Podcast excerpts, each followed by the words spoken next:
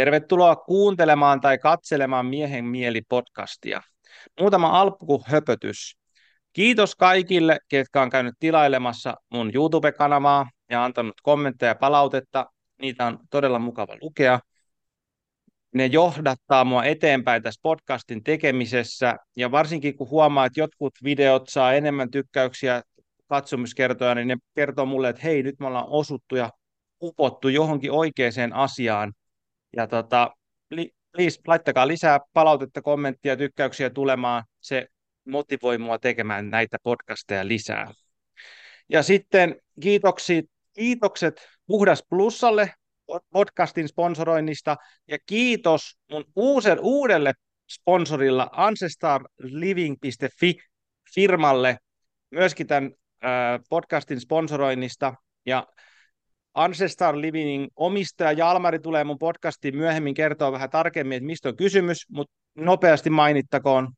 He myyvät siis ää, raa, raasta eläimestä tehtyjä lisäravinteita, luuydintä, maksaa munuaisia jne, jne, mitä mä käytän päivittäin, ja se oli tämmöinen sponsori, joka mä halusin tähän, koska heidän tuotteitaan mä oon käyttänyt muutenkin, ja mä otin heihin yhteyttä, että haluaisitteko te sponsoroida mua, mä, halu, mä oon heidän takana, koska tuotteet on semmoisia, mitä mä itse käytän, niin sitten se oli semmoinen win-win situation, ja mä kerron niistä sitten myöhemmin lisää, tai Jalmari kertoo, kun se tulee mun podcastiin vieraaksi.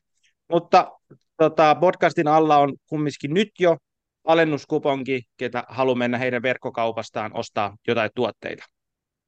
Yes, ja sitten mennään päivän podcastiin, ja mulla on tänään paluun tekevä Kaisa Peltola, ja Kaisa Peltola on henkisen kasvun ohjaaja, ja Kaisa, tervetuloa taas Miehen mieli podcastiin.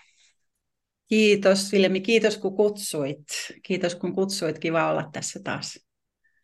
Ja Kaisa oli tosiaan mun podcastissa pari vuotta sitten, ja tota, katselin justiinsa, että oli kaksi ja puoli tuhatta näyttökertaa siihen podcastilla YouTubessa, plus sitten Spotify ja iTunes, mitä mä en näe, niin mä arvelisin, että varmaan joku kolmisen tuhatta kuuntelukertaa yhteensä, eli se on yksi, varmaan top viiteen menee mun suosituimmista podcasteista, ja me puhuttiin silloin Kaisan kirjasta, Häpeän alkemiasta, ja kannattaa, jos kiinnostaa tämä aihe, kannattaa käydä kuuntelemaan se podcasti, kannattaa käydä lukea Kaisan kirja, ja tutustua siihen. Mutta tänään me ei puhuta siitä aiheesta, vaan meillä on toinen aihe. Mutta jos sitä ennen kuin mennään siihen aiheeseen, niin haluatko kertoa meidän kuulijoille, jos ne ei tiedä, kuka sä oot tai mitä sä teet, niin semmoisen pienen kertomuksen itsestäsi? Hmm. No hyvin lyhyesti, niin mä olen nyt semmoiset jo kohta kymmenen vuotta tehnyt tätä työtä, mitä teen, eli, eli henkisen kasvun ohjausta tarvittaessa hyvinkin terapeuttisella otteella teen perhekonstellaatio. Olen vetänyt vuosia näitä häpeän alkemia kursseja, jotka, jotka on nyt, nyt sitten tehneet tehtävänsä, että verk, verkossa on kurssi, mutta ei enää live-kursseja. Ja naisryhmiä on vetänyt todella paljon, että mulla on ollut vahva, vahva fokus myös niin kuin naisten kanssa työskentelyyn. Ja sitten yksilöohjausta teen. Ja nyt mulla on työn alla mun, mun tuleva kirjani ensi vuonna ilmestyvä Kun sielu palaa. Se on tietyllä tavalla jatkoa siitä häpeän alkemiasta, jossa alaotsikko äm, erillisyydestä elävään yhteyteen, niin oikeastaan päätyy siihen, mistä tämä kirja jatkaa. Ja se elävä yhteys ja se todellinen luonto on itse asiassa se sielu meissä, joka haluaa vapautua. Ja, ja tota, nyt mä oon sen äärellä ja se on ollutkin aika radikaali prosessi, että ihan on taas viety, viety naista kyllä, kyllä joka puolelle ja aika hurja prosessia, mutta sen äärellä nyt on ennen kaikkea, että teen itse asiassa, en ole tehnyt ryhmiä vähän aikaan ja, ja tota, tämä, tämä elää minussa niin kuin sataprosenttisena tämä, tämä sieluteema tällä hetkellä, niin ehkä se kertoo nyt eniten, missä mä menen. Ja sitten kun Kaisalle tulee uusi kirja, niin tietysti kutsun Kaisan uudestaan podcastiin puhumaan siitä aiheesta. Sitten se, siihen, palataan siihen ensi vuonna.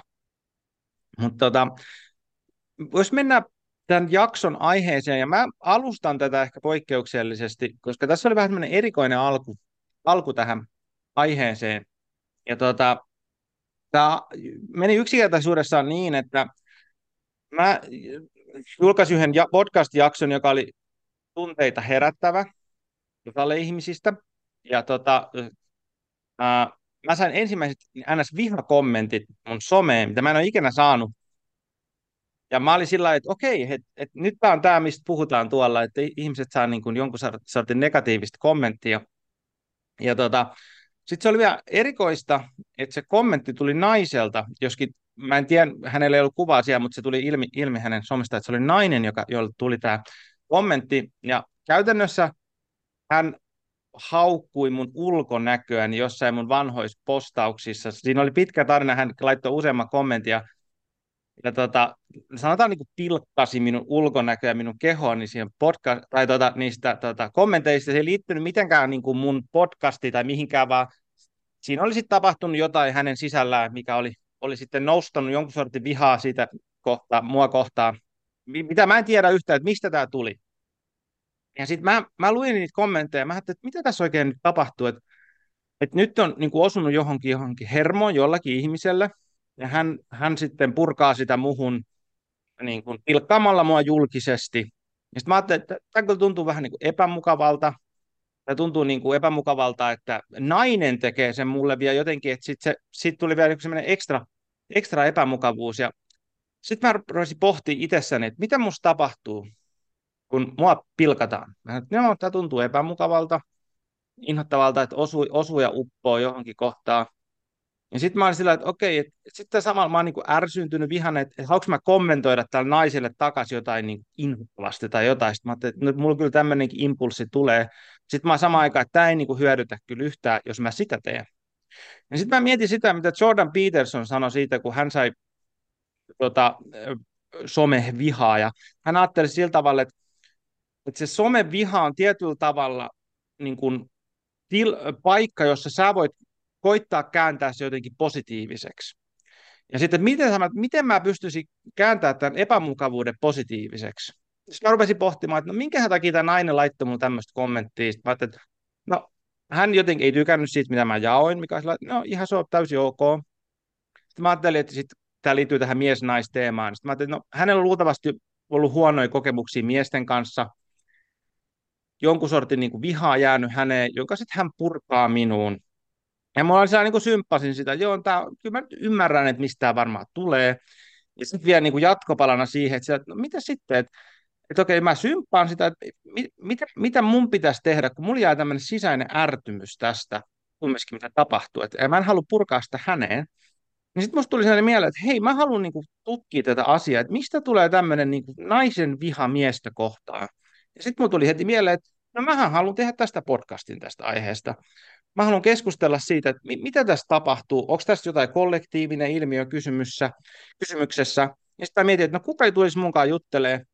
Mulla tuli muutama nainen mieleen, jos toinen on Kaisa, ja mä laitoin äh, somessa viestiä, että haluatteko tulla juttelemaan tästä aiheesta, ja Kaisa nappasi, että kyllä haluan, ja tässä me siis ollaan, eli keskustelemassa äh, naisten varjoista ehkä, miesvihasta, äh, mitä tapahtuu naisessa, kun meillä herää tämän tyyppisiä haasteita. Ja jos Kaisa haluat avata ensin tätä, mä pitkä alustuksen, että mitä tämä herättää, sulla oli joku ajatus, että mistä haluat tulla tähän, niin vapaa sana. Okei, joo. Mulla on kesti pieni hetki ennen kuin mä vastasin tähän sun kutsuun, koska aluksi mä olin ihan, että mä en missään nimessä ole kiinnostunut tästä aiheesta, mutta koska mua kiinnostaa tällä hetkellä rauha rauha. Se on se, mikä on mulla kaikista eniten läsnä ja, ja sen puute tässä maailmassa. Mutta sitten mä kuitenkin, se jäi mulle vähän niin kuin sillä elämään ja, ja, ja sitten mä niin kuin, mulle nousi intuitiivisesti sit se näkökulma, että mistä mä haluaisin lähteäkin tähän teemaan. Et itse asiassa tämä onkin hyvä kysymys, kun mulla hetken kesti, että se nousee se näkökulma, mistä mä haluan niin kuin tulla. Niin tota, että kun me on unohdettu se rauha ja se yhteystietoisuus, niin mä haluan aloittaa siitä, ja että kun me aina ollaan maskuliini, feminiini, miehet, naiset, tämä ja tuo, että eletään semmoista jatkuvaa niin kuin tennis, tennisottelua sitten erilaisten polariteettien äärellä, ja kun on olemassa semmoinen kolmas paikka, joka sisältää kaiken. Se ei olekaan se, että yritetään saada kahta vastakohtaa jollakin tavalla niin kuin sopimaan keskenään, vaan on olemassa se joku suurempi, joka sisältää kaiken. Ja se on hyvin vaikea niin kuin ollut mulla a, tavallaan jotenkin niin kuin löytää siihen metaforaa. Ja nyt mä keksin taannoin yhden, mikä on sitten vahvistunut ja saa vahvistusta, että on itse asiassa aika erinomainen metafora, on niin kuin värit.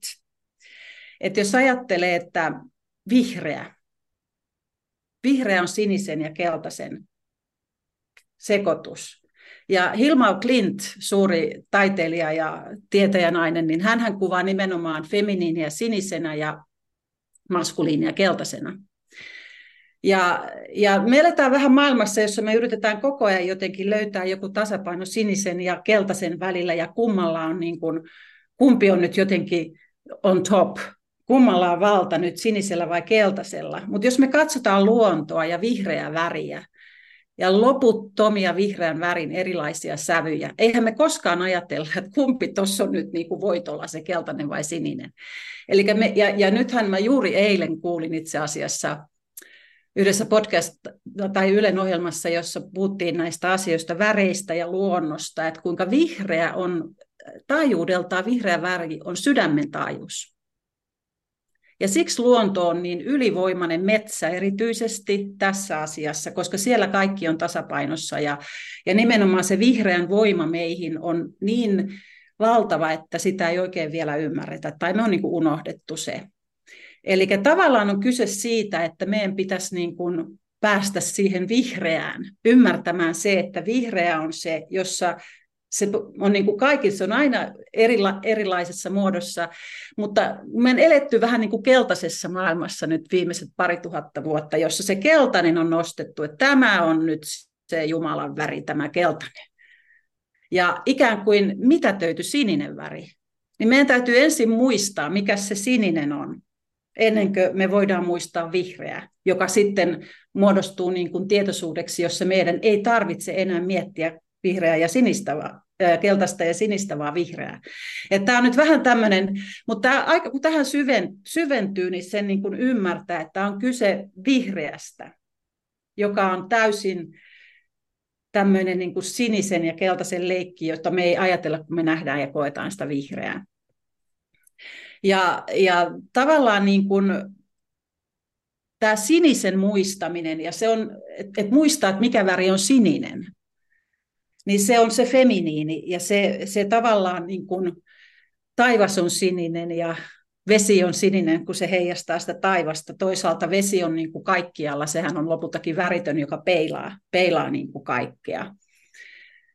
Ja, ja sitten toinen metafora tässä voi olla sitten, että jos ajatellaan niin kuin, niin kuin vaikka että munasolu ja siittiö, mutta missä ne kaikki on? Ne on kohdussa. Me on unohdettu se kohtu. Eli kohtu kannattelee kaikkea. Kohtu on, naisella on kohtu, mutta meillä kaikilla ihmisillä on kohtu. Eli on olemassa tämä suuri voit, joka sisältää kaiken potentiaalin. Se on niin kuin äiti, joka sisältää myös maskuliini, koska kaikki ihmiset syntyy kohdusta. Ja tämä on nyt se, mikä meidän pitäisi ymmärtää, että, että jos ajatellaan tämmöisiä esoteerisempia selityksiä, niin ensin oli sana, ei ollut sana, ensin oli tyhjyys, joka ei olekaan tyhjyys, vaan kaiken potentiaalin kattava viisaus. Ja, ja tästä on niin kuin kyse, että me eletään maailmassa, jossa on unohdettu ei ainoastaan sininen väri, vaan kohtu, joka sisältää kaiken, mikä voi ikinä olla olemassa. Ja ja myös meidän sielu on feminiini. Me puhutaan sielusta ikään kuin semmoisena kirkkana viattomana lapsena, ja me on unohdettu se sielu, joka on se sisäinen kohtu. Eli eräänlainen äitisielu, joka on meissä kaikissa, joka kannattelee aivan kaikkea. Aivan kaikkea. Ja tämä sielun maisema on niin kuin sitä alitajunnan maisemaa, intuition maisemaa, suoran tietämisen maisema meissä kaikissa ihmisissä. Ja naisissa se on niin kuin meidän biologian ja kehon myötä voimakkaampi se sielun ilmentymä. Sanotaan, että sielu on feminiini, henki on maskuliini ja henki alkemisoi sielun, josta tapahtuu luovuus ja jatkuva niin kuin ilmentymättömän ilmentäminen maailmaan.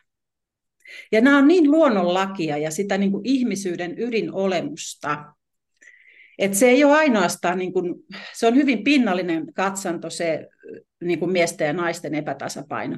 Mutta naisten näkökulmasta niin me eletään maailmassa, joka on suorastaan täysin mahdoton meille. Et se lähtee niin kuin tältä tasolta. Ja mies sitten, niin kuin podcasti on miehen mieli, niin sanotaan, että siitä sielutietoisuudesta, johon se mieli myös sulautuu osaksi sitä kokonaisuutta, kaikki kehot ja mielet ja kaikki on siinä valtavassa niin kuin kokonaisuudessa, josta se holistisuus ja rauha löytyy. Rauha on taajuus, rauha on tietoisuus. Ja tässä kun me yhdessä luodaan keskenämme uutta maailmaa, niin se on se, mikä nainen jotenkin, kun meillä on se fyysinen kohtu ja kohtukeskus, vaikka ei olisi fyysistä kohtua, niin eri tavalla suora yhteys siihen. Ja, ja se, että miten se luomistyö oikeasti menisi. Ja sitten se on, ja tämä voi olla sama metafora on vasen oikea aivopuolisko. Oikea aivopuolisko tietää yhteyden, se elää suoraan siinä tiedossa. Ja me on niin kutistettu se mieli sinne vasempaan aivopuoliskoon. Eli niin kuin kaikkialla jotenkin me on niin kuin jouduttu elämään semmoisessa ikään kuin fragmentoituneessa maailmassa, kun se feminiinitietoisuus on kaikki se, mikä on siellä välissä. Se on väkivaltaista. Mitä enemmän nainen on kehossaan, mitä enemmän me ollaan sielullistet, niin kuin sielullistuneita, eli se sielu alkaa niin kuin olla elävä meissä, se on väkivaltaista elää rationaalisessa maailmassa. Ja me tullaan siitä jo vihaseksi. Ja se on, niin kuin, mä oon niin kuin päätynyt nyt tämän sielun äärellä työskentelyn myötä, että se on niin kuin se alkujuuri ja se koskee itse asiassa kaikkia ihmisiä. Mutta sitten se on mennyt niin, että siinä on se arvoasetelma, että tavallaan se on jotenkin enemmän oikein se rationaalinen maailmankuva kuin se, mikä on se kaikkeustietoisuus. Ja siitä se niin kuin johtuu, että se on niin kuin tavallaan sitä feminiiniä tietoa ja tietoisuutta niin kuin mitätöidään jatkuvasti. Esimerkiksi se sattuu fyysisesti, jos nainen kuvaa jotakin kokemusta kokemuslähtöisesti. Sitten tulee joku miesselittäjä tulkitsemaan sitä rationaalisesti. Se sattuu fyysisesti. Luomis, ikään kuin luomisprosessi menee kesken. Se on kuin keskeytetty yhdyntä. Et se on niin, kuin niin syvällä meissä ja me ei niin kuin tiedosteta, että tästä on kyse ja me ollaan vaan niin kuin vihasia. Ja, ja, ja toinen on sitten, että sota on sielun murhaa. Soturi ihanen miehenä ei ole kovin hyvä juttu. Eli tavallaan tulevaisuus on rauhanrakentajamiesten. Ja, ja miesten, jotka suojelevat elämää, eivät ole sotureita. Ja se on hurja taajuus, niin kuin rauha voimana. Se on järkyttävä voima. Eli niin kun me puhutaan tämän tasoisista asioista, joista niin kuin semmoinen abstrakti raivo niin kuin syntyy. Ja naisen raivohan on ihan niin kuin massiivinen luonnonvoima. Että on aika kovia keinoja täytynyt niin kuin, ää, käyttää, että se on saatu taltutettua. Mutta valitettavasti se ei taltu. Ja, ja toisaalta niin kuin siihen voimaan liittyy, jos ajattelee niin kuin arkkityyppejä, niin vaikka Kali, joka on sitten se aspekti äiti jumaluudesta, joka sitten tulee, että Kalin ydin on peace, mutta se on sitten se, joka viime kädessä, kun mikään ei enää auta, tuhoa kaiken, jotta sitten aloitetaan alusta. Se on naisen voima. Tai egyptiläisessä jumaluuksissa Sekmet, joka on äh, Egyptiläisessä mytologiassahan naisjumaluudet on usein siellä taivaalla ja, ja miesjumaluudet maan päällä Iisistä lukunottamatta, niin, niin tavallaan Sekmet on se auringon feminiinipuoli. Niin molemmissa arkkityypeissä, niihin nyt menemättä sen enempää, mutta niissä on se, että nämä kaikista voimallisimmat niin kuin, äh, naisvoimat, niin siihen liittyy myös eräänlainen humaltuminen siitä voimasta. Eli sekä Kalilla että Segmetillä siihen myyttiin kuuluu se, että se voima on niin valtava, että nainen voi jäädä kiinni siihen. Että se haluaa vaan tappaa. Ja, ja, ja se on ihan totta, että mä luulen, että monilla naisilla jää niin kuin se raivo päälle, jos ne saa sen raivon sitten vihdoinkin, niin kuin, että se jää niin kuin päälle niihin, että ne ei pääse tavallaan siitä vihastansa eroon. Mä muistan toistakymmentä vuotta sitten yhden konstellaation, hirmu hieno konstellaatio, Jani Roomannin vetämä tämmöinen tyttöjen päivänä. Äh, en selitä sitä sen enempää, valtavan pitkä hieno konstellaatio, maailman tytöille omistettu, niin siinä oli kaikki mahdolliset, valtavasti kaikkia rooleja, oli miehet, jotka raiskaa naisia ja sitten oli naiset, jotka vihaavat miehiä. Se koko konstellaatio integroitu tosi kauniisti, paitsi se nainen, joka vihas miehiä. Hän ei, hän ei niin kuin päässyt siitä roolistaan ulos, hän ei niin kuin, et, et se on niin kuin jotenkin se raivo voi naisella jäädä semmoiseen luuppiin, että se ei niin kuin pääse ulos siitä. Et se on ihan totta, että se on semmoinen luonnonvoima, joka voi niin kuin jollakin tavalla ottaa haltuunsa ja tuhota vaan. Että se on niin, kuin niin tiedostamatonta sitten, että sillä on tämmöinen mahdollisuus. Ja, ja sittenhän on tällainen arkkityyppi kuin Death Mother, jos, joka on mulla paljon ollut konstellaatioissa mukana, joka, joka liittyy niin kuin siihen, että jos, jos se naisen voima on jollakin tavalla täysin tukahdotettu ja nainen joutuu, se on niin kuin trauman seurauksena, mutta syntyy niin kuin sellainen voima, jotenkin se naisen psyyke menee niin kuin jakaantuu tavalla, että se voima, jonka pitäisi olla elämää luova, niin tulee elämää tuhoavaksi. Ja, ja kaikillahan, tai sanotaan kaikilla ja kaikilla, mutta sanotaan niin kuin tällaisilla todella psykoottisilla miehillä, kuten Hitlerillä ja Breivikillä, niin niillähän on ollut aivan sadistinen äiti. Eli kyllä niin kuin naisten täytyy ottaa vastuuta siitä omasta voimastansa, koska, koska jos ei näin tee, niin, niin sillä voi saada todella rumaa jälkeä aikaiseksi. Ja, ja myös niin kuin se on usein tämä death mother energia, joka synnyttää hyvin väkivaltaisia miehiä. Ja tämä on, tämä on niin kuin totta.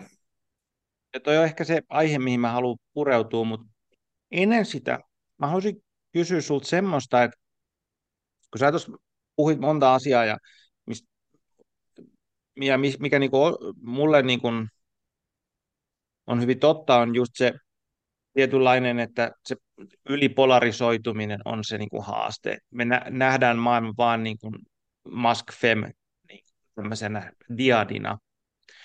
Ja silloin kumminkin samaan aikaan tietty arvo, että meillä on se diadi.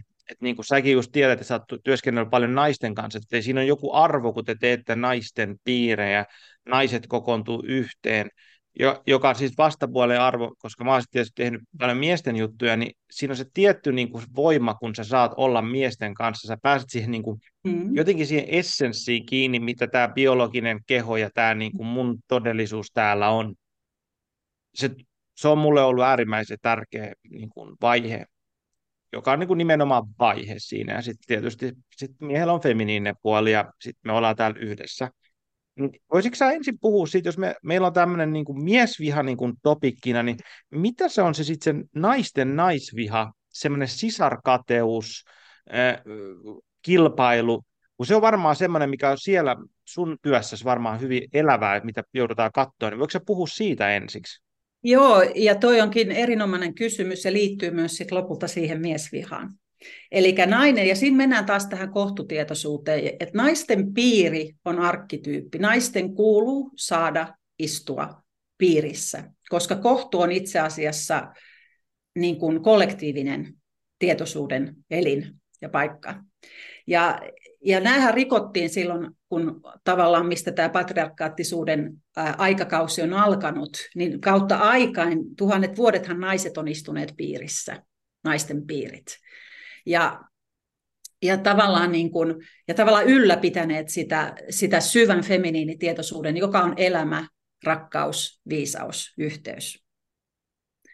Ja, ja, ja sitten se, sitä lähdettiin rikkomaan, koska tiedetään, että se naisten niin kuin kollektiivinen voima on valtava, ja silloin kun naiset tukee toinen toisiaan, niin tämä piti rikkoa. Että sitähän, mä taidan siinä häpeän alkemiassa tätä käsitellä enemmänkin, mutta siis kiellettiin naisten, enemmän kuin kaksi naista ei saa kokoontua.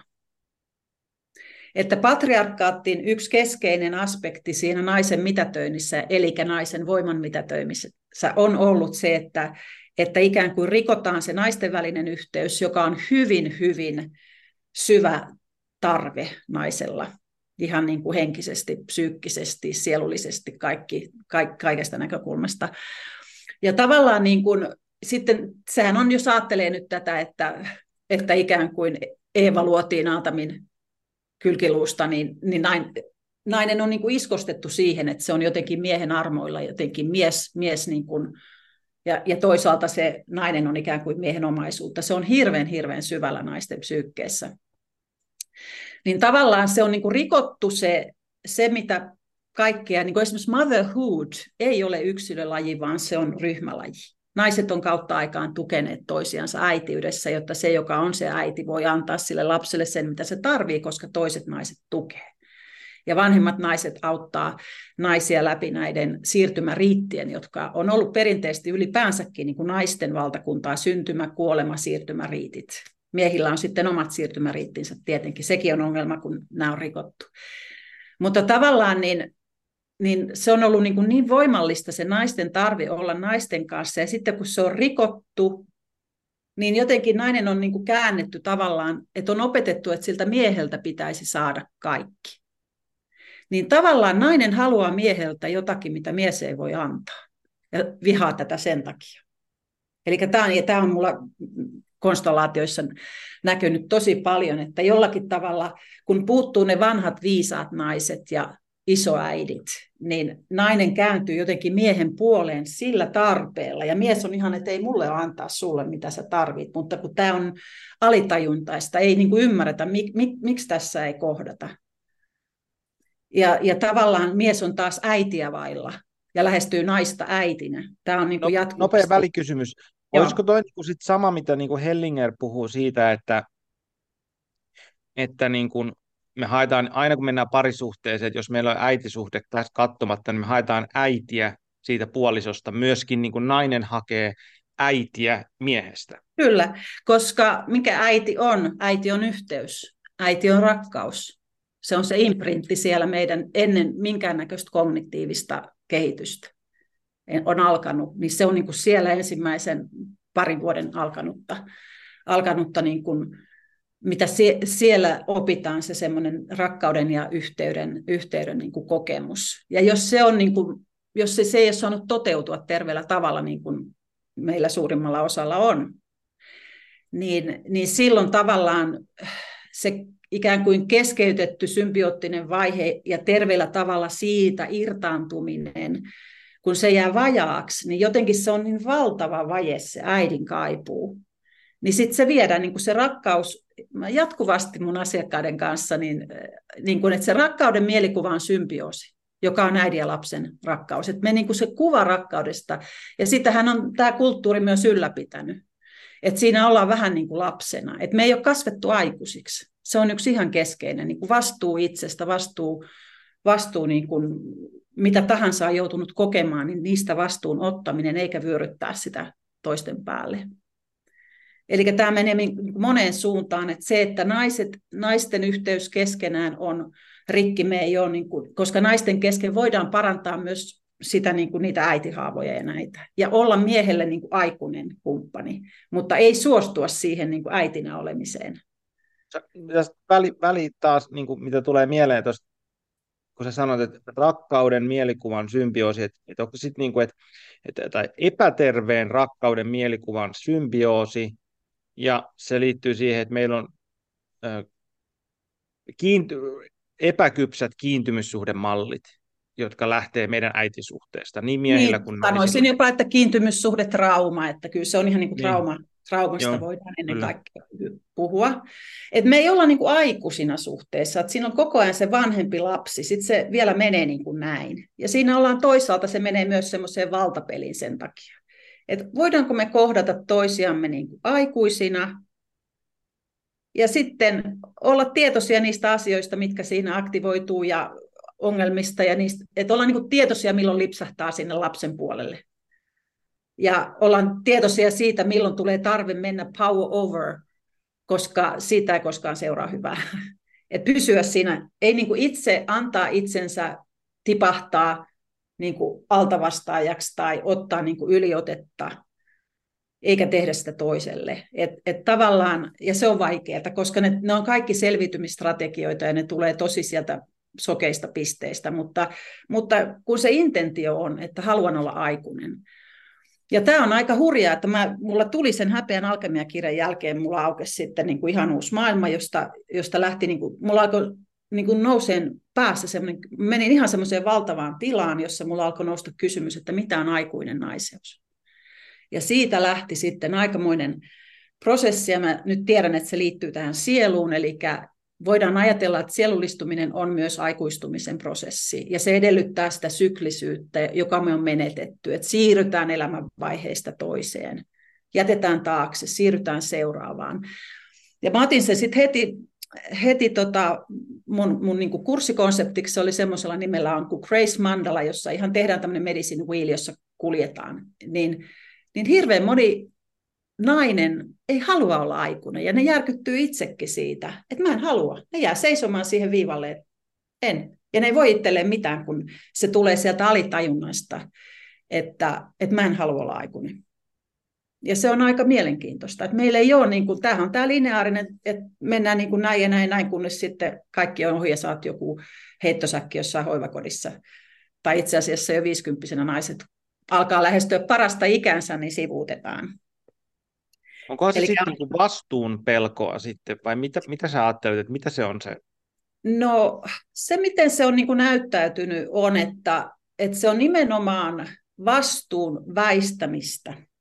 Ja se on jännä, se oikeastaan liittyy siihen, että jos ajattelee, että on lapsuus, sitten on nuoruus ja sitten niin kuin syntyminen aikuiseksi, syntyminen äidiksi, syntyminen isäksi, syntyminen aikuiseksi, vaikka ei olisikaan lapsia se on hurja portaali. Ja siinä niin kuin tavallaan pitää ottaa, va- se mitä siinä niin kuin tapahtuu on se, että ottaa vastuun ja jotenkin katse nousee, nyt mä näenkin laajemmalti kuin vaan omat tarpeemme.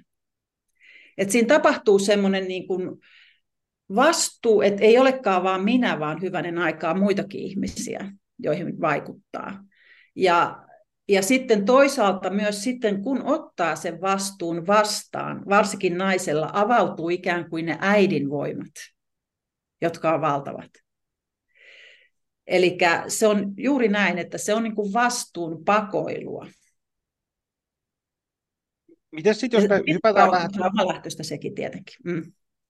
Mennään tuohonkin lisää, mutta jos mennään vielä vähän taaksepäin siihen mun alkuperäiseen kysymykseen, mä keskeytin sut, eli siihen mistä se syntyy se naisten välinen skisma, pateus, kilpailu, sisar, sisar semmoinen... No se niin kuin... johtuu juuri siitä, koska meiltä on rikottu se naisten välinen sisaruus, mikä on keskeinen osa naiseutta, että se, sit sitä ei ole sallittu. Ja sitten on opetettu hakemaan, että mies on vastaus kaikkeen. Se on ihan siitä. Mies, ja ole kuin mies, niin pärjäät tai ole ihana vaimo miehelle, että mies haluaa sinua, niin sitten olet hyvä nainen. Et siinä on niin kuin näitä, että Ossohan sanoi aina, että naisella on paljon paremmat evät niin kuin valaistua, mutta naisten ongelma on se, että ne on liikaa murehti, että ne on miehelle haluttuja. Että se driveri olla, niin kuin naisen pärjääminen on ollut sitä, että se, on niin kuin se halutaan, että, että oikeanlainen mies haluaa naisen vaimuksi niin se on ikään kuin sit ollut tässä patriarkaattisessa systeemissä ikään kuin se huippu.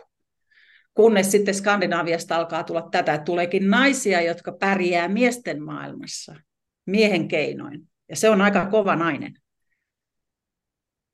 Ja semmoinen on erityisen ankara muita naisia kohtaan, naisellisia naisia varsinkin. Siitähän tämä Medusa-myytti on hieno esimerkki. Eli Athena, siinä on niin kuin tämmöisen Ateena jumalattaren niin kuin varjopuoli, mutta Ateena syntynyt Seuksen päästä, äiditön tytär. Aika hurja.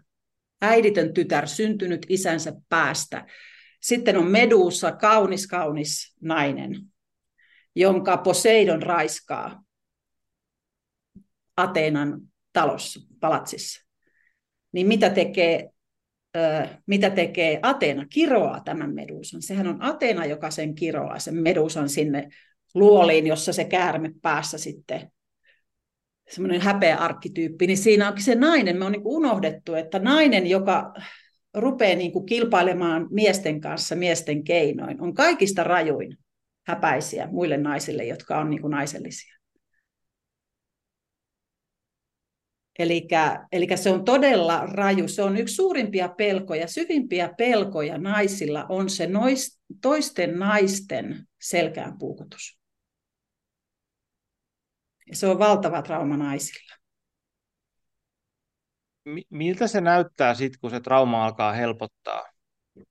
Mitä, mitä sitten naisessa näkyy? Mitä, mitä muutosta tapahtuu? Se on hyvä kysymys. Silloin nainen alkaa olla turvassa. Ja me haetaan sitä turvaa mieheltä, mitä me ei saada miehiltä, vaan muilta naisilta. Se on niin kuin se, että kun naisten piirissä on turvassa muiden naisten kanssa, niin siinä se joku kohtutaajuuden, me muodostetaan ikään kuin yksi kohtu. Ja se on niin ekstaattisen ihmeellinen kokemus, että se on ikään kuin tulisi ravituksi jollakin tavalla, mikä on niin kuin jää, missä on jäänyt paitsi.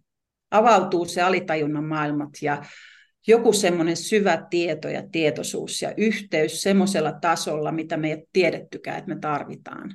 Ja silloin me ollaan niin kuin siinä naiseudessa, voidaan levätä.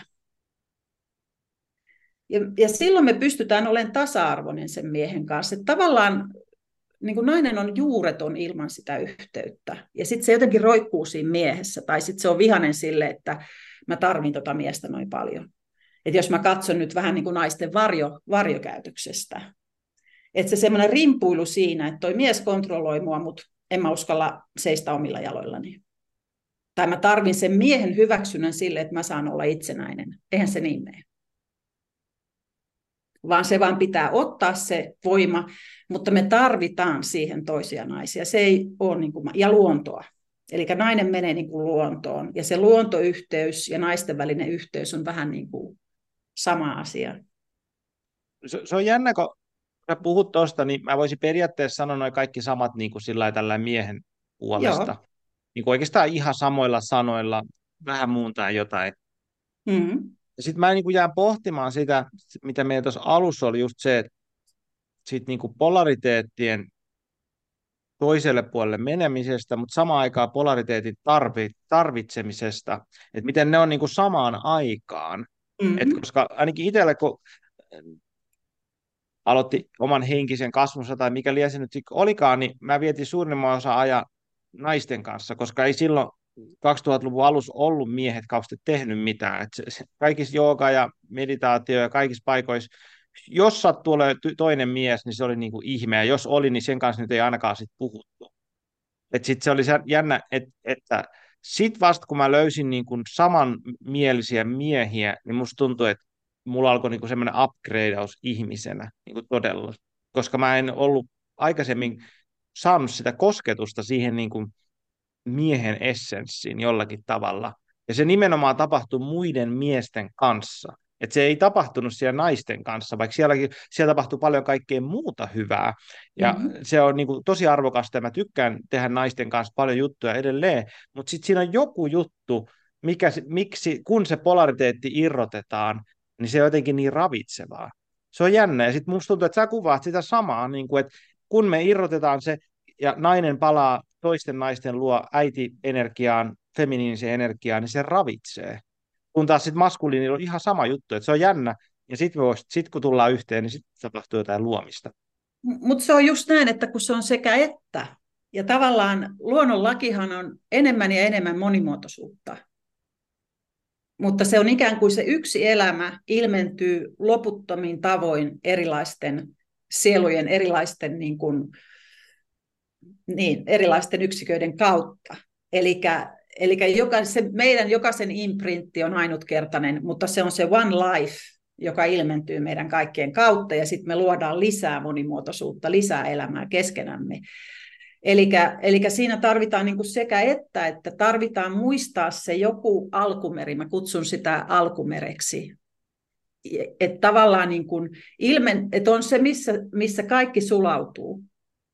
Ja sitten on se, mistä kaikki ilmentyy, niin kuin merging, emerging, englanninkielistä, niin kuin, niin kuin sulautuminen, ilmentyminen. Mutta me on unohdettu se sulautuminen. Eli me tarvitaan, se koskee kaikkia. Eli tavallaan niin kuin semmoiseen rauhan alkumereen sulautuminen, josta jälleen niin kuin homeostaasistila.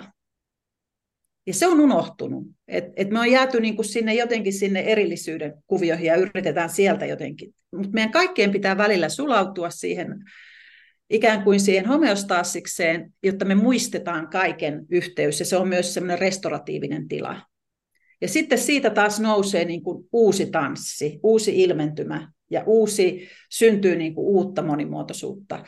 Ja tämä koskee myös niin kuin, tavallaan ihan kaikkia, jotka eivät koe esimerkiksi kuuluvansa tähän perinteiseen mies-nainen, niin mä toivoisin, että nämä ihmiset jollakin tavalla rupeisivat niin keskenään myös kokoontumaan keskenään ja määrittelemään itse, miten heistä tuntuu. Että semmoinen niin taas joku ihme neutralisointi ei ole se ratkaisu. Se alusta on yhteinen mutta se pinta on monimuotoinen. Ja meidän pitäisi päästä semmoiseen, että jokainen voisi niin kuin myös ymmärtää sen oman ainutkertaisuutensa, koska se monimuotoisuudesta syntyy aina kaikista muhevin, muhevin kenttä lopulta.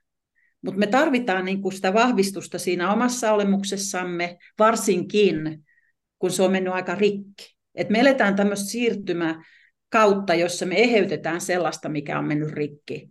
Ja sitten voi alkaa se semmoinen hyvin vapaa luominen, jossa ei olla enää traumojen vankina, vaan voidaan niin kuin vapaasta tilasta käsin luoda, yhteydestä käsin luoda. Mulla tulee tuosta mieleen tota, ortodoksi ikonit, kun meillä tämä luterilainen kirkko täällä Suomessa niin kuin hyvin dominoiva, ja jos menee Suomessa luterilaiseen kirkkoon, niin se on aika niin kuin riisuttu.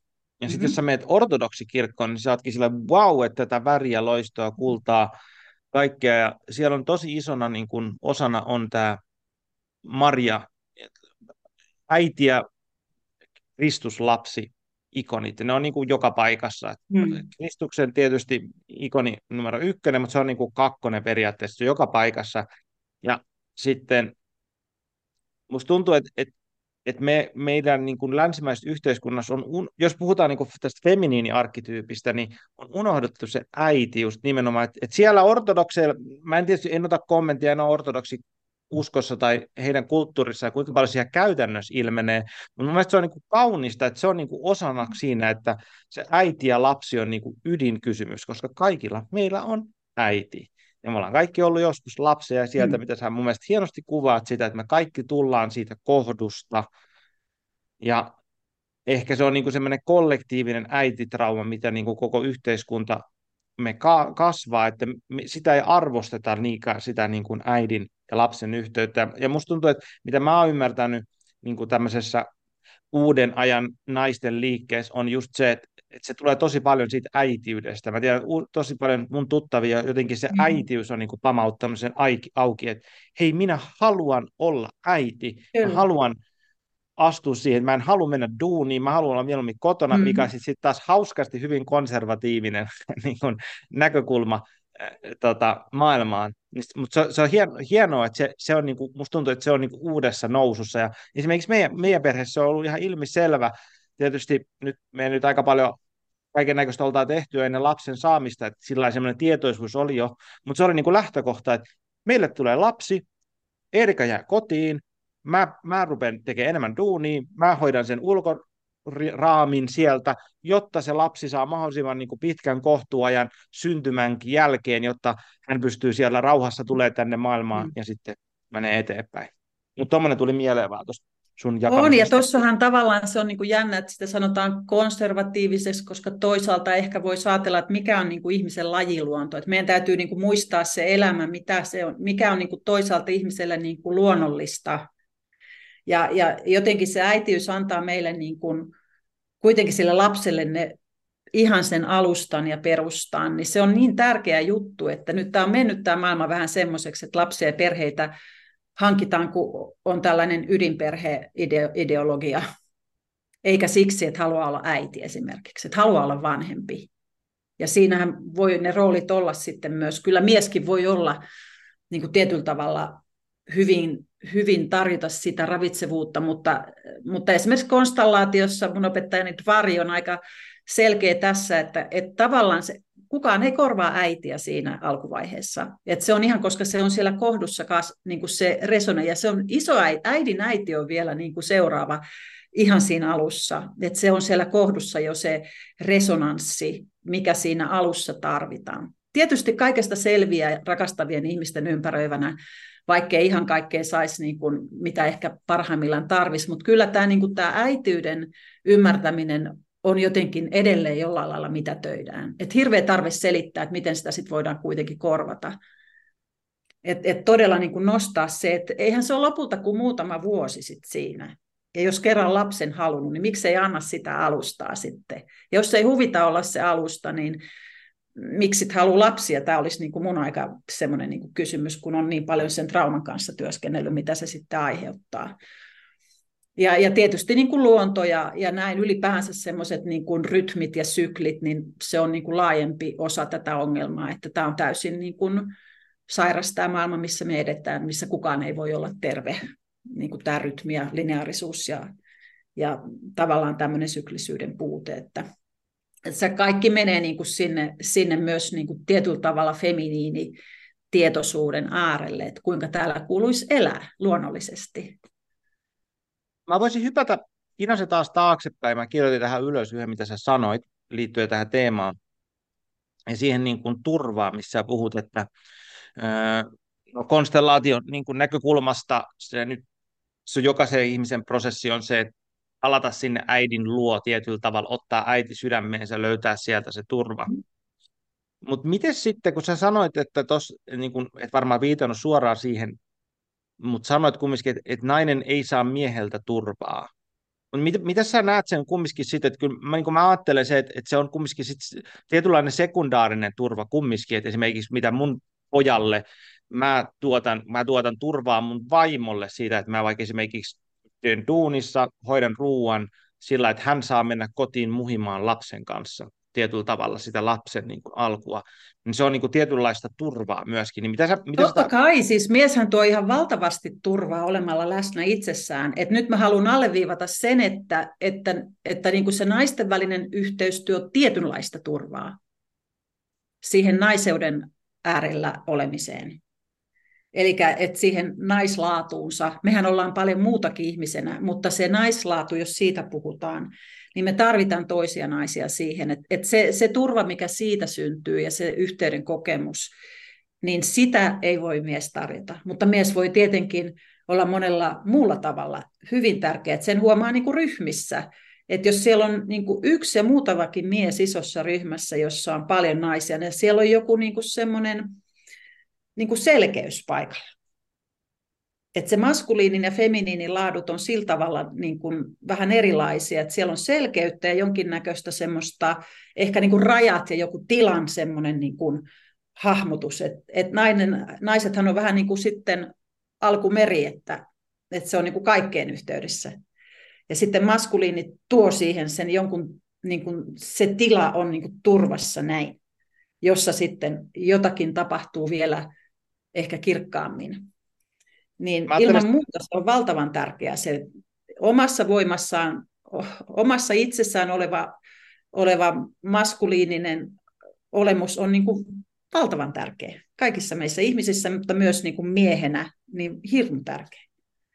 Ja mä ajattelen sitä sillä niin semmoisen niin sol, soluna, mitä mä taisin aikaisemmassa podcastista on Henrikka Maik, äh, mikä sen, Henrikka Maikun Maiku. kanssa, Maikun kanssa joo, juteltiin tästä samasta aiheesta ja sit, eh, niin kuin siitä, että, että millainen niin kuin perhe on solu sillä tavalla, että, että niin kuin mies on se solun seinämä mm. tietyllä tavalla, jossa nainen ja lapsi on sit siellä sisällä.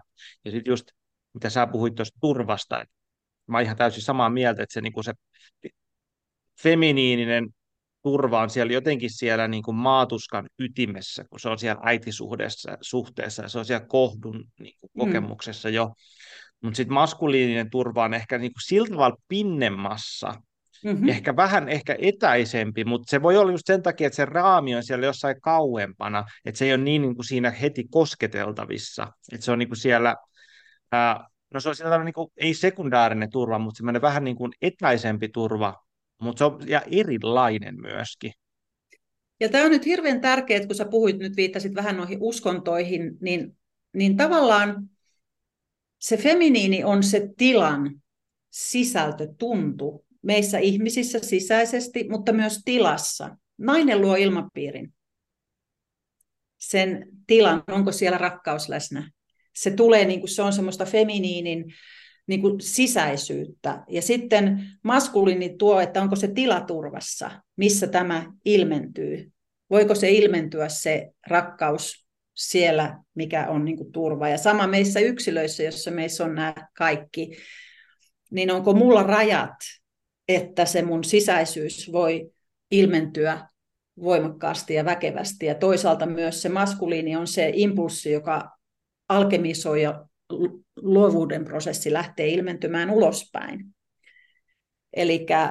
Eli tämä on niin kuin, ja jos ajattelee niin kuin jumaluutta, niin, niin meiltä on unohtunut se äitijumaluus, joka on juuri Ainakin se... Ainakin luterilaisilla. Erityisesti, mutta se tavallaan sanotaan niin kuin immanent, eli sisäisesti koettava. Ja sieluhan on just sitä, sanotaan, että maailman sielu, sielu on feminiini jumaluus. Ja se on niin kuin se sisäisyys, miten me koetaan sisäisesti ja miten me säteillään ulospäin. Se on niin kuin feminiiniä laatua.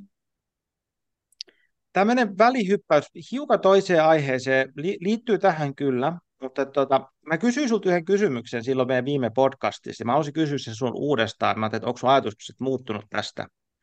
Kun, ää, jos puhutaan tämmöisestä miestyöstä, kun miehet työskentelee itsensä kanssa, niin yksi iso kysymys on, että minkälainen se terve maskuliini sit ylipäätänsä on, miltä se näyttää. Et, et sieltä tavalla maskuliinisuus on sillä kriisissä, jossa niin kun yksi iso kysymys on siitä määrittelyssä, että mitä se sitten on, että miltä näyttää terve maskuliini. Ja mun mielestä sä hienosti kuvasit tuossa niin terveen maskuliinin puolia siitä niin kuin, turvasta ja selkeydestä ja ra- rajasta ja semmoisesta tai puolesta miehiä, joka on tietyllä tavalla passiivinen. Eli passiivinen maskuliini, terve passiivinen maskuliini pitää tilaa, luo turvaa. Mutta kysymys sitten sulle, miltä näyttää terve aktiivinen maskuliini? Mitä se sulla herättää? Miltä semmoinen mies voisi näyttää? No, mä en tiedä, miltä semmoinen mies voi näyttää, mutta mulla on nyt tullut muutama, koska mä, mä lilluin aika pitkään semmoisessa niin todella marinoiduin semmoisessa niin kosmisen äidin, kosmisen niin feminiinisyyden tilassa niin kuin todella solutasolla. Ja sitten mä muistan, vuosi sitten mä olin yhdessä retriitissä, mä olin taas siellä kosmisen äidin tilassa, joka on vaan semmoinen pulsatoiva, ekstaattinen niin kuin kohtu.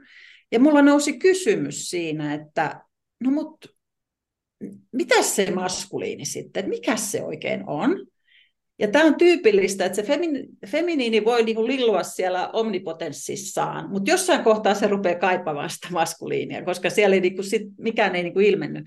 Niin samalla hetkellä tuli semmoinen, niinku se muuttui se kenttä mulla niin, että tuli niinku tilan tuntu ja sitten selkeys ja joku semmoinen havahtumisen tunne, että hetkinen, että nyt niinku hereille.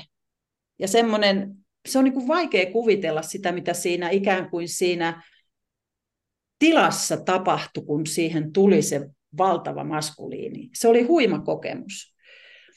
Ja sitten mulla on tullut, kun mä nyt nämä konstellaatiot mä opettaa koko ajan ja ne puskee se kenttä niin kuin asioita, ilmiöitä, arkkityyppejä, voimia. Niin on ollut tällainen, tällainen voima, kun mä, mä oon siitä jo puhunutkin, kun Johannes Kastaja. Mikäs kaveri tämä on?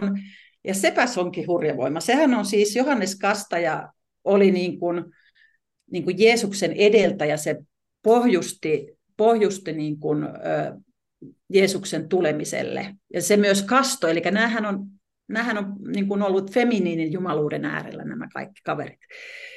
Ja, ja kasto veteen. Mutta oli semmoinen valtava hahmo, jolla oli vähän niin kuin semmoinen shamanityyppi. Ja, ja tota, sitten kun sen, sen, sen ottaa niin kuin konstellaatio, jossa on todella rajuja niin kuin väkivalta, traumoja, suku, jotakin sellaisia hirvittävintä väkivaltaa, missä ei oikein löydy niin kuin rauhaa, Ja sitten mä rupesin ottaa sen Johannes Kastajan siihen konstellaatioon. Niin se oli niin kuin massiivinen voima. Se silloin niin kuin, tum, kaikki oli heti niin kuin hereillä. Ja sitten se seisoi aina niin kuin näin, kädet auki niin kuin ristinmuotoisena. Ja sitten se meni aina sinne, missä ei ollut yhteyttä. Se meni sen väliin seisomaan. Ja sitten se yhteys alkoi syntymään. Ja sitten kun siellä oli vaikka semmoinen hetki, jos naistraumoja on käsitelty, että lopulta ne naiset ja äidit ja tyttäret ja isoäidit makaa siellä toistensa sylissä ja vihdoinkin on löytäneet sen naiseutensa ja hoitavat sitten sitä haavaa siellä ja jotenkin eheytyy se, se ikään kuin se naiseuden olemus, niin sitten se Johannes Kastaja tulee, no niin, ja nyt mennään. Eli se niin kuin on se impulssi, joka kuitenkin sitten, kun on riittävästi ikään kuin oltu siinä restoratiivisessa sulautumisen tilassa, mikä ihmiskunnalta on nyt niin kuin vähän unohtunut, niin sitten jo pitääkin lähteä. Eli se on niin kuin silta ja se on voima, joka vie evoluutio eteenpäin. Mutta se on se, ikään kuin se, mikä siinä virtaa, on se vesi. Mutta tämä niin kuin, jotenkin niin kuin tuo, tuo niin kuin tavallaan uomaa sille vedelle, että no niin, vesi liikkeelle, ettei sililuta enää. Et, et, et se on musta niin kuin semmoinen mulle henkilökohtaisesti ollut semmoinen, kun se voima alkoi olemaan läsnä, niin mä olin, että okei, tämä on mielenkiintoista. Ja Mulla rauha. Mulla tulee mieleen tuosta se, että niin kun, kun sä, sä puhut paljon siitä, että siitä antautumisesta ja siitä feminiinisestä että se on niin kuin, periaatteessa antautuminen on niin kuin se yksi ydinkysymys, niin mikä tietyllä tavalla maskuliini se prinsiipi, toinen puoli on siinä, on johtaminen. Ja sitten se onkin iso kysymys mun mielestä, tästä, jos mennään tästä feminiini maskuliini polariteetin kanssa, ja mä en niin kuin nyt sukupuolita tätä, tätä kysymystä, vaan se, että, että valta ja johtaminen, kuka vie päättää, että mihin suuntaan me mennään. Ja se, musta tuntuu, että se on niinku semmoinen yksi ydinkysymys, mikä niinku hiertää siinä välissä, koska feminiini, niin kuin me ollaan samaa mieltä, että feminiini prinsiippi kuuluu se tietynlainen antautuminen, ja sitten siinä ehkä parhaimmillaan niin kuin luottaminen siihen maskuliiniin, että se vie johonkin oikeaan suuntaan, mikä on niin kuin hyvä kaikille. Miltä tämmöinen kuulostaa? No tässä mulla on, mulla on niin kuin se, mikä mulla on ilmentynyt jo, jotenkin tässä jo pitkään, että mitä, mitä johtamisella tarkoitetaan, niin se on niin kuin ryhmätajua.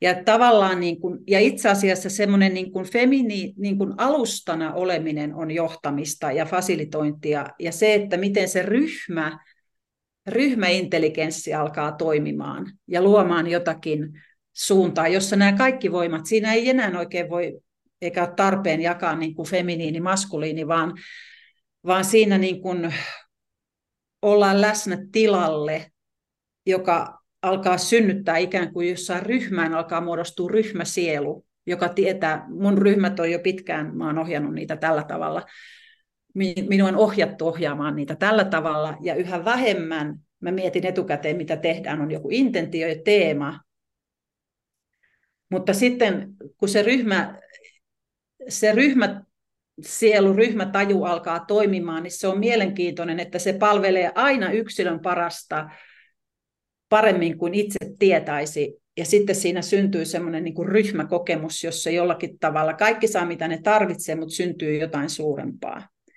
Ja mä uskon, että tämä on se tulevaisuuden johtamisen malli.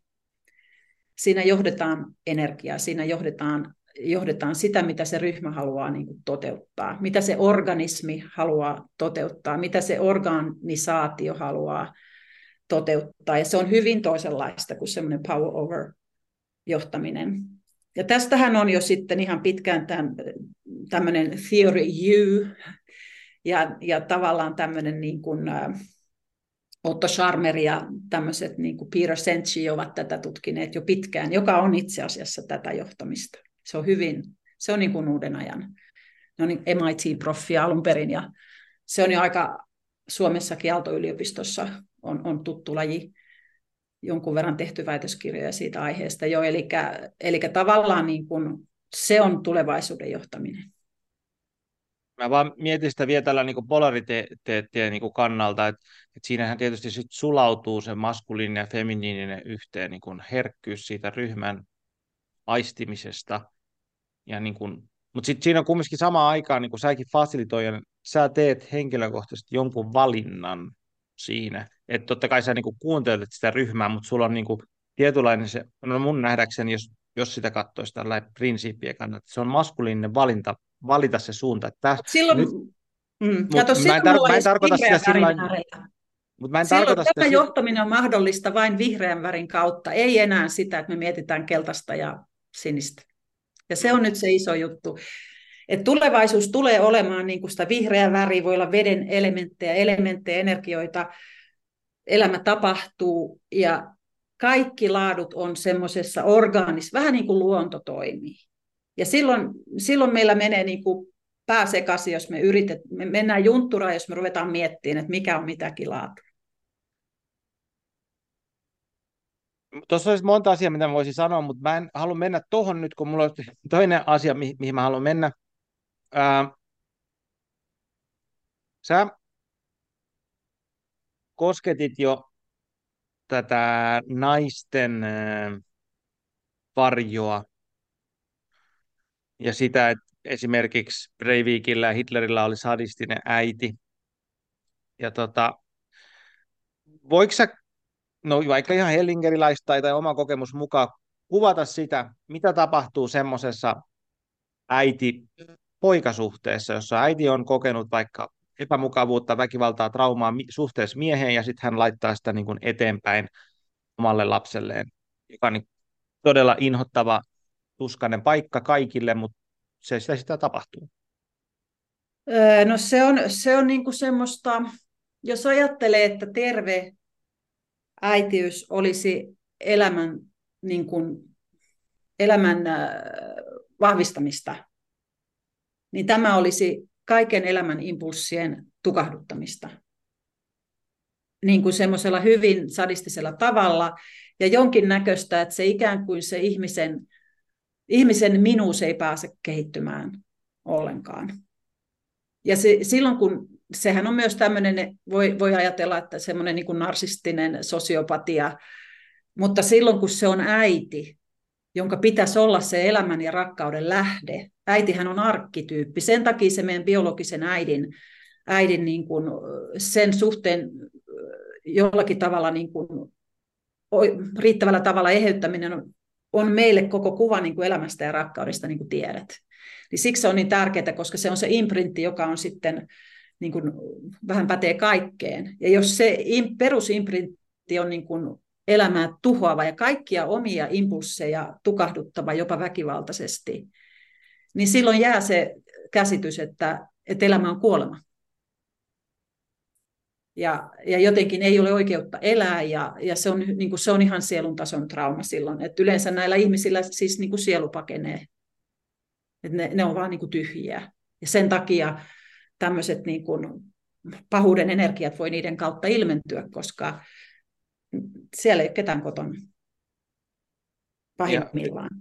Ja, ja mitä mä nyt ymmärrän, ymmärrän niin kuin traumasta ja tämmöisestä dynamiikasta, niin eikö se nyt yksi menee niin, että se sama tietynlainen energia, jos, jos sillä äitillä, jos se nyt otat mistä syystä sillä äitillä on niin, että se on sukupolvien tietysti kertymä, mutta jos tämä energia kohdistuu hänen lapseensa, niin se tuhoava energia, niin se lapsi todella helposti kääntää sen niin, että se on niin kivuliasta, että hän on pakko ruveta toisintamaan sitä, jolloin hän laittaa sen tuhoavan energia elämässään eteenpäin. Eli hän rupeaa sitten tuhoamaan joko itseään tai sitten muita ihmisiä. Kyllä, koska sen taustalla on aina joku tosi iso trauma, ja siinä ikään kuin se traumaenergia, johon liittyy raju väkivaltaa, hyväksikäyttöä, jotain todella niin kuin luonnotonta, niin, niin silloin se ikään kuin on semmoinen traumaentiteetti, joka menee sukupolvelta toiselle ennen kuin joku sen katkaisee ja tavallaan palautetaan sinne, mistä se on, niin, tai ymmärretään, mistä se on lähtöisin, jossa se korjaaminen tapahtuu, ja silloin se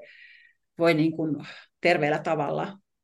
Et, et se on niinku se tietyllä tavalla semmoinen niinku pahuuden energia elää niissä niinku paikoissa, missä me ei olla läsnä, eli niissä traumakohdissa. Niin kaikista väkivaltaisimmat ihmiset ovat kaikista traumatisoituneita ihmisiä. Ja sitten se on jännä, että musta tuntuu, että tässä puhutaan niin kuin ehkä yleisellä keskustelulla siitä, että, että miten miehet tekevät pahaa lapsilleen, mikä on niin kuin totta, se on yksi ilmiö siinä. Mm. Mutta siitä ei kauheasti puhuta siitä, just, että miten joku äiti tekee pahaa lapsilleen, ja jollakin tasolla musta tuntuu, että se on niin, niin, kuin niin ytimessä tosi monessa paikassa, että siitä ei viitin katsoa, että onko mahdollista, että äiti tekee niin. Se on ihan mm. yhtä lailla vaan, että se on, se on vaan niin kivuliasta, että musta tuntuu, että siitä ei edes voida keskustella. No se kanssa on tehnyt töitä jo aikamoiset vuodet, että et, et kyllä se niin kuin naisten ryhmissä on ihan valtava teema ollut. Ja myös sitten konstellaatioissa, mun konstellaatioissa, missä on miehiä ollut, niin kyllä on tätä käsitelty oikein niin kuin hartiavoimin. Ihan tuttu teema ollut jo vuodet. Mutta se vaan pitää niin kuin itse ymmärtää fasilitaattorina ikään kuin, koska se kenttähän konstellaatiossa aukeaa kuitenkin. Sanotaan aina, että se on yksi ja sama kenttä, mutta ei se ole. Kyllä se ikään kuin sen fasilitaattorin tietyllä tavalla niin kuin laatu tulee siihen kenttään sillä tavalla, että minkälaiset teemat siellä niin kuin on mahdollista nousta. Ja kun se on mulla ollut teema, jota mä oon käsitellyt 10 toistakymmentä vuotta, niin ikään kuin mun tehtäväni on ollut jollakin tavalla näiden syvien feminiinitraumojen ja aika rajujen traumojen niin kuin varjotyön tekeminen, niin ne sitten siellä nousee myös, koska ne, siihen on niin kuin riittävän turvallinen tila. Ja se on ollut aika hurja kama. Hurinta kama on tullut niin kuin mulla on ollut semmoinen, mihin mut ohjattiin tekemään niin sanottu kohtu, kohtulinjakonstellaatio, missä katsotaan äitilinjaa niin kuin kohtutietoisuutena seitsemän polvea. Niin huh, huh mitä sieltä tulee. Traumoja, kuten äiti joutuu tappamaan lapsensa, jotta riittää, riittää ruokaa kaikille, ja ne on niin hirvittäviä traumoja. Ja tietysti kaikki hyväksikäyttö, jossa ei ole niin kuin mitään rajaa eikä määrää, mitä naiset on joutunut kokemaan. Niin niin ne on niin hurjaa tavaraa, mitä naiset kantaa kohduissaan, niin se on yksi syy, että ei kykene ottamaan yhteyttä sinne kohtuun, koska siellä on niin valtavat traumat, jotka on jotenkin ihan liikaa kohdata, niin se vaatii niin kuin ihan vartavasten. Ja sieltä ne lapset kuitenkin syntyy. Naisen kohdussa aktivoituu kohtumuisti seitsemän polven ajalta, minkälaista on ollut elää naisena, kun kuukautiset alkaa. Ja se ei ollut kovin hepposta tässä maassa. Eli tämä niin kuin kohdun alueen yhteys on ihan, ihan niin kuin välttämätön. Ja sen puhdistaminen, mitä traumoja me siellä nimenomaan kohdussa kannetaan, koska sieltä myös syntyy ne lapset.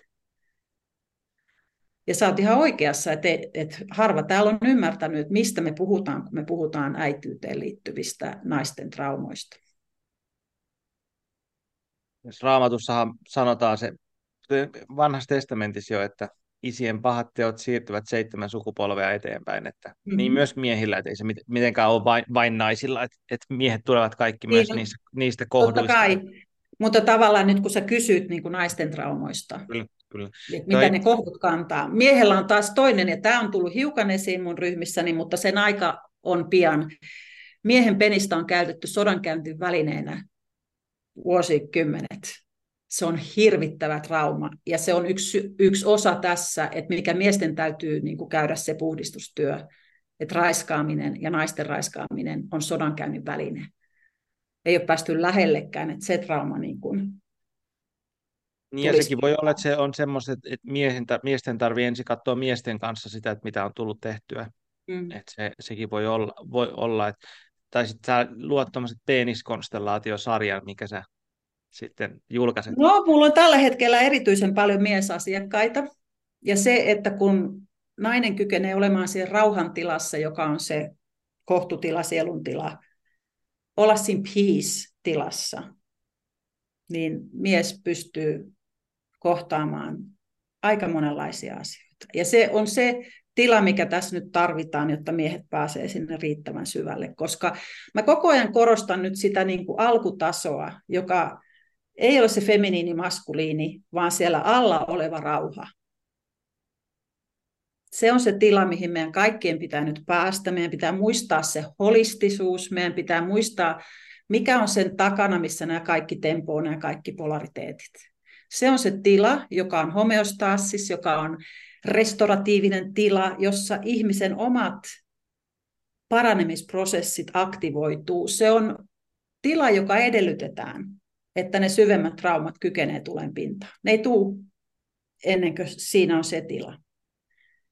Ja se on aika radikaali puuhaa ja sen äärellä mä oon nyt tässä ollut jonkun aikaa. Ja sen takia rauha. Meidän täytyy haluta rauhaa enemmän kuin mitään muuta, koska se on se kolmas dimensio, mikä, mihin nämä kaikki voi liueta nämä erilaiset polariteettien niin kuin vastakkainasettelut. Ei ne, me ei koskaan ratkaista niitä niin kuin näin, vaan me ratkaistaan se sillä tavalla, että me muistetaan, mikä on rauha, mikä frequency on rauha, mikä on, miltä rauha tuntuu. Siihen kaikki liukenee ja muistaa, että ai niin joo, näinhän täällä eletään. Jos me hypätään tästä vähän pinnempaan, ja kun me puhuttiin siitä, että näistä niin kuin syvistä traumoista, äititraumoista, syvästä tuskasta ja kivusta, niin mitä Freud hienosti tuo pinta, joka on vähän niin kuin pinnemmän tason niin kuin ilmiö, eli tämä, niin kuin tämä oidipaalinen tragedia niin sanotusti oli, jossa se, että poika ei lähde äitinsä luota ikänä maailmaan, vaan sitten tulee tämmöinen kilpailuasetelma isä, isänsä kanssa, niin voisitko sä puhua vähän siitä, mitä sä näet semmoista niin kuin pinnemmän tason, mä tarkoitan sitä, että just että on tämmöinen niin kuin ilmiö kuin tämä peräkammarin poika, joka jää äitinsä kiinni osaksi sen takia, että hän ei halua aikuistua, mutta osaksi myöskin siksi, että se äiti ei halua, että se poika aikuistuu. Mm-hmm.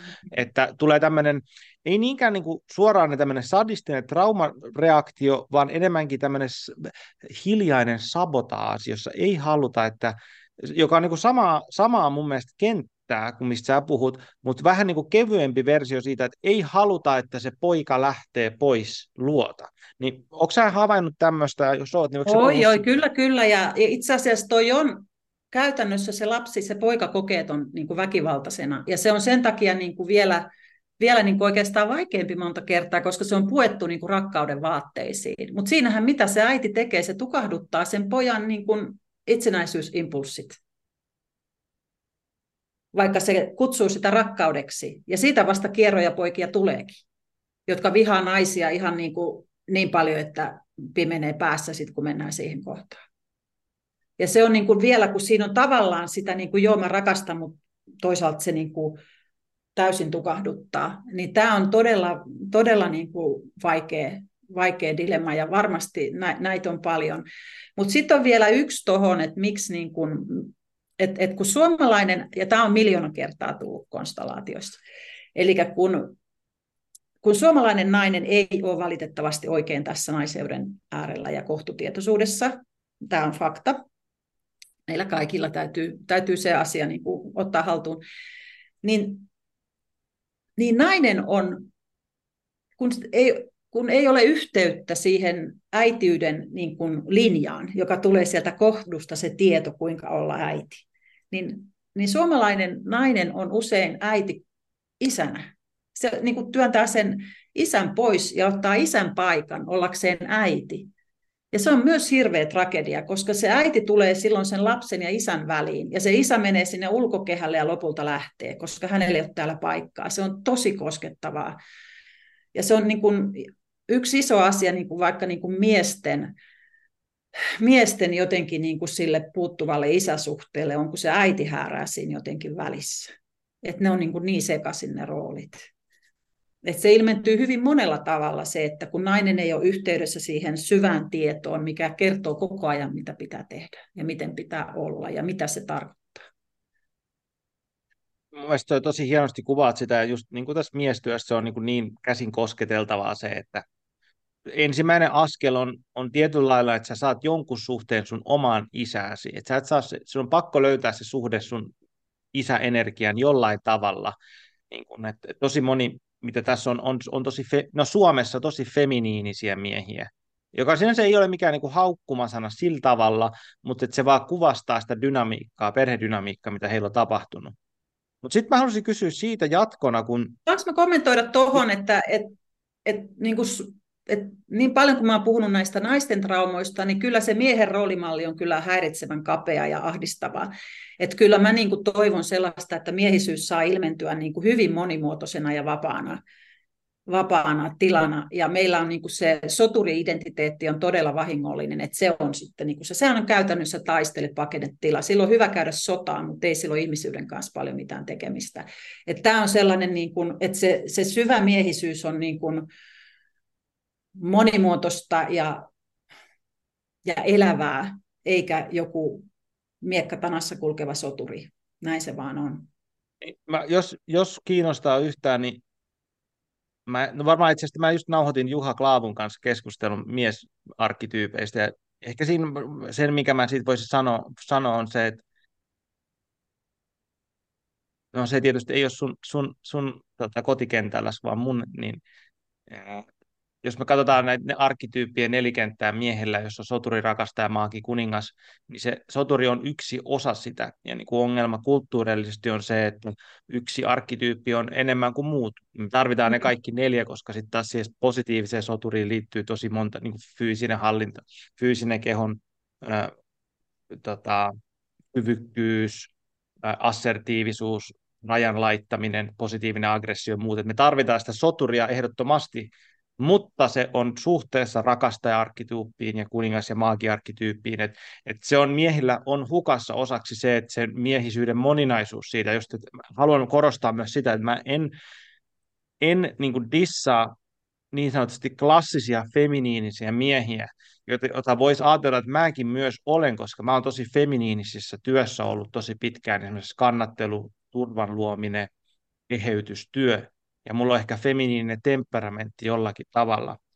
Mutta mä ta- mulla oli enemmän se mun kommentti oli sitä, että semmoiseen toksiseen feminiisyyteen meneviä miehiä, jotka jää siihen niin kuin äidin kent tietyllä tavalla samaistuu siihen äitiin, feminiinisyyteen, koska heillä ei ole kontaktia heidän isäänsä, taas siihen isälinjaan, isoisälinjaan ja siihen, mikä on sitten niin vastaparina mm, tietyllä tavalla siihen kohtulinjalle. Ehdottomasti, ja sehän jos ajattelee, että miten niin kuin äiti on sitä yhteyttä ja rakkautta ja elämää, isä, isä niin kuin auttaa, eli maskulin näyttää, että kuinka niin kuin maailman on turvallinen paikka, miten voi niin kuin tavallaan mennä kohti maailmaa, että sehän on hirmu tärkeä niin kuin aspekti tietenkin, ja olla siinä voimassa. Mä ehkä kyseenalaistan tänä päivänä niin, kuin niin paljon sitä kaikkein piilotettua sotaretoriikkaa, että se ahdistaa mua tosi paljon. Ja soturi on soda, sodasta lähtevä termi, niin mä, niin kun, mä koen, että me, me, meille varmaan tulee niin uudenlaisia nimityksiä ja jotenkin jotain syvällisemmästä paikasta lähteviä niin kuin jopa arkkityyppejä kuin, kuin nämä klassiset, jotka kuitenkin lähtee jostakin semmoisesta sotaisasta maailmankuvasta. Se on ehkä se, niin. mitä mä tarkoitan mä, mä ymmärrän, mitä se tarkoittaa. Tulee tästä mieleen tämän äh, Mushashin, tämmöisen vanhan äh, samurai-filosofin lauseen, että on parempi olla soturi puutarhassa kuin puutarhuri sodassa. Tarkoitan vaan sitä, että, että jos nyt sanoisi sillä epämukavammin, että, että, että kun venäläiset tankit on tuossa meidän rajalla, niin feminismi lentää aika nopeasti ikkunasta ulos tarkoita sitä, että me ma- maailma on niin raaka paikka, että me, me ei päästä niistä sotureista irti. Ainakaan se, mä ymmärrän niin semmoisen ideaalitasona, mis, mitä mä niin olen samaa mieltä. Mä haluaisin, että olisi rauha. Mä näen niin kuin, tuolla horisontissa paikan, jossa me eletään paratiisissa, mutta se ei ole nyt. Ja niin kuin sä hyvin tiedät, niin me ollaan aikana voimakkaiden kollektiivisten traumojen äärellä täällä. Niin sillä mä taas sit on sillä tavalla, että se soturi on se on äärimmäisen tärkeä. Mutta me ei tarvitse mennä siihenkään. Mä haluan mennä vielä aikaisempaan aiheeseen. Freud kertoi tästä, tai toi esiin meille tämän ää, Oedipus-kompleksin, mikä on mielestäni tosi hieno palanen sitä. Mutta sitten se toinen puoli on siitä on Elektra-kompleksi, eli jossa tota, sitten joko naisille tämä sama juttu, niin kun sä puhuit siitä, että, että, että nämä, ketä jää tähän Oedipus-kompleksiin kiinni, nämä miehet, niin ne tulee vihaamaan naisia, koska ne vihaa äitiään, koska se äiti on sabotoinut sitä ja siinä on semmoista niin kuin kaksoissidosta, että minä rakastan, mutta älä jätä minua, joka on tosi semmoinen niin kuin toksinen paikka olla molemmille henkilöille. Mutta sitten vastaava löytyy tietysti naisille, että se nainen jää kiinni tietyllä tavalla siihen isään. Mm-hmm. Äh, niin onko sit, näetkö että siitä tulee semmoista niin kuin miesvihaa sit myöskin siitä, vai mistä semmoinen niin kuin miesviha sit ilmenee?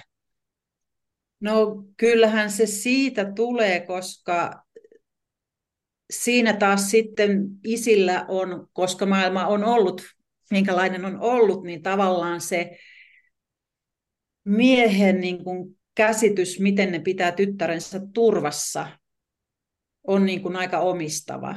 Vaikka ne niin kuin ei haluaisi, niin siellä on joku sellainen, että, että kun tietää, mitä kaikkea tytöille voi tapahtua, niin se joku suojelemisen, suojelemisen niin kuin,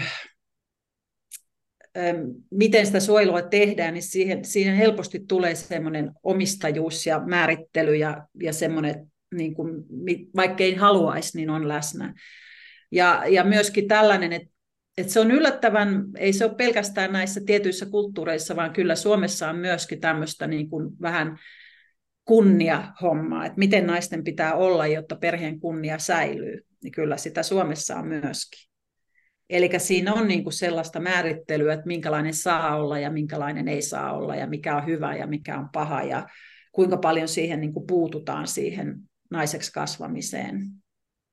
Ja, ja tietyllä tavalla, että jos on niin kuin heikko äiti, joka ei ole omalla paikallaan ja isä pääsee olemaan liian dominoiva, niin se, se ei ole niin kuin, siitä voi helposti tulla sitten semmoinen, että, että isä, niin kuin isästä tulee ehkä väärällä tavalla semmoinen niin peili, että tulee just tämmöisiä soturinaisia sitten, että kun äidiltä ei ole saanut sitä, mitä olisi niin kuin naiselta tarvinnut, niin onkin sitten, että okei, että toi on vähän tuommoinen, vätys toi äiti tuossa mukailee liikaa, niin mä, toi isä kuitenkin saa aikaiseksi asioita, niin mä oon sitten tommonen.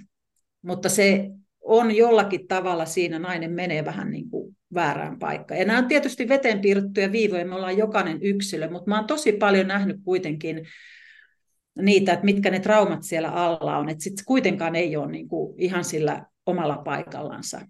Vaikka voi kokea sen positiivisena, että mä oon tämmöinen niin kuin soturinainen. Mutta sitten kun mennään syvemmälle, niin siellä on valtavaa surua ja pelkoa ja yksinäisyyttä, kun ei ole yhteydessä siihen syvempään itseensä. Niin, niin se, ja sitten tavallaan siinä tulee semmoinen niin ristiriitainen suhde miehiin, koska sä oot tavallaan niin kuin, niin kuin itse olen ollut sellainen juuri, että oli niin kuin kuollut edelläkävijä niin kuin työpaikoilla, jossa naiset vasta pääsee niin kuin asemiin niin mulla oli paras kehu, että, että Kaisa on hyvä jätkä. Niin silloin mä tiesin, että nyt hyväksytään tähän. Mutta se tuo vähän ongelmia sit parisuhteisiin, jossa on jonkinnäköinen kilpailuasetelma koko ajan, vaikka ei niinku haluaisi.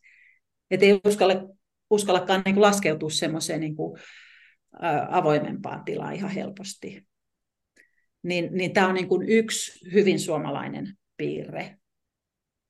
Miltä sitten sulle näyttää semmoinen, kun jos me puhutaan toksisesta maskuliinisuudesta, mikä on semmoinen ollut tässä niin kuin, ihan niin kuin yleisessä keskustelussakin jo käytetty termi, joka mun nähdäkseni, mihin sillä viitataan, on just tämmöiseen niin kuin liikaan soturiarkkityyppiin, eli aggression ja voiman käyttäminen valla, vallan välineenä, ja sitten myöskin tämmöinen liikaa kuningasarkkityyppiä, joka on sitten taas tämmöistä niin kuin vallan väärinkäyttö, tyrannisuus. Sitten siinä on, mun nähdäkseni osa on niin kuin maagi, arkkityypin varjo on sitten yliälyllisyys ja niin kuin tämmöinen ylirationaalisuus, mistä säkin puhut. Niin miltä sitten näyttäisi toksinen feminiinisyys? Voiko semmoista määritellä? Tietenkin voi määritellä. Taas mä palautan niin kuin siihen, mikä on se ongelman ydin, on, että me eletään power over hierarkisessa maailmanjärjestyksessä kolonialistinen maailmanjärjestys. Patriarkaattisuus on kolonialismin niin kuin, muoto.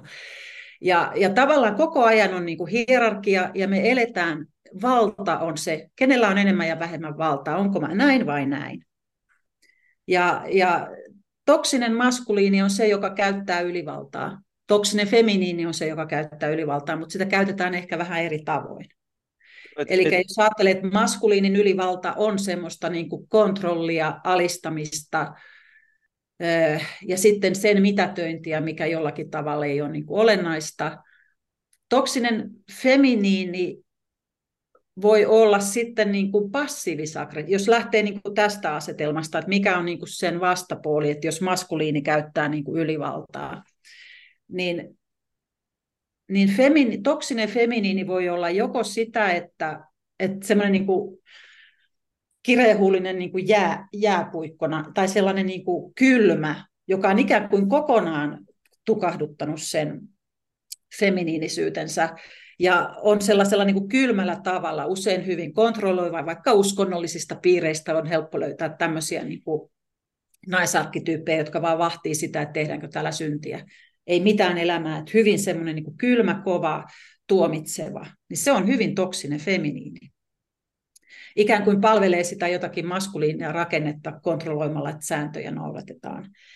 No sitten voi ajatella, että passiivis-aggressiivisuus on sitten, kun jos on niin kuin ylivallan alla, niin naisen, kun nainen on kuitenkin semmoinen ikään kuin elä, elävä se naiseuden voima, niin sitä voi käyttää manipu, manipulointiin, ja se on hyvin, hyvin toksista. Eli sitten manipuloiden ja käyttäen mahdollisesti vaikka naisellisia keinoja niin kuin vietellään ja manipuloidaan, että saadaan toi mies haluamaan minua, koska minä haluan olla haluttu. Ja, ja niin kuin käytetään sillä tavalla sitä naiseuden keinoja väärin, niin se on hyvin toksista ja naiset ei aina ole tietoisia siitä, kuinka paljon sitä tehdään. Et nää, ja sitten on tietysti se, mistä ehkä jo vähän puhuttiinkin, joku semmoinen ehkä semmoinen niin kuin totaalinen niin kuin vääränlainen feminismi äärimmilleen viettynä, ettei siedä koko niin kuin mieskuntaa ollenkaan. Niin se nyt, se, nyt, se nyt on tietenkin aika ehkä jo vähän, vähän mennyt aikaa, mutta kuitenkin. Toi, sä jollakin tavalla osoitit siihen, että se toksisuus tulee vallan väärinkäytöstä.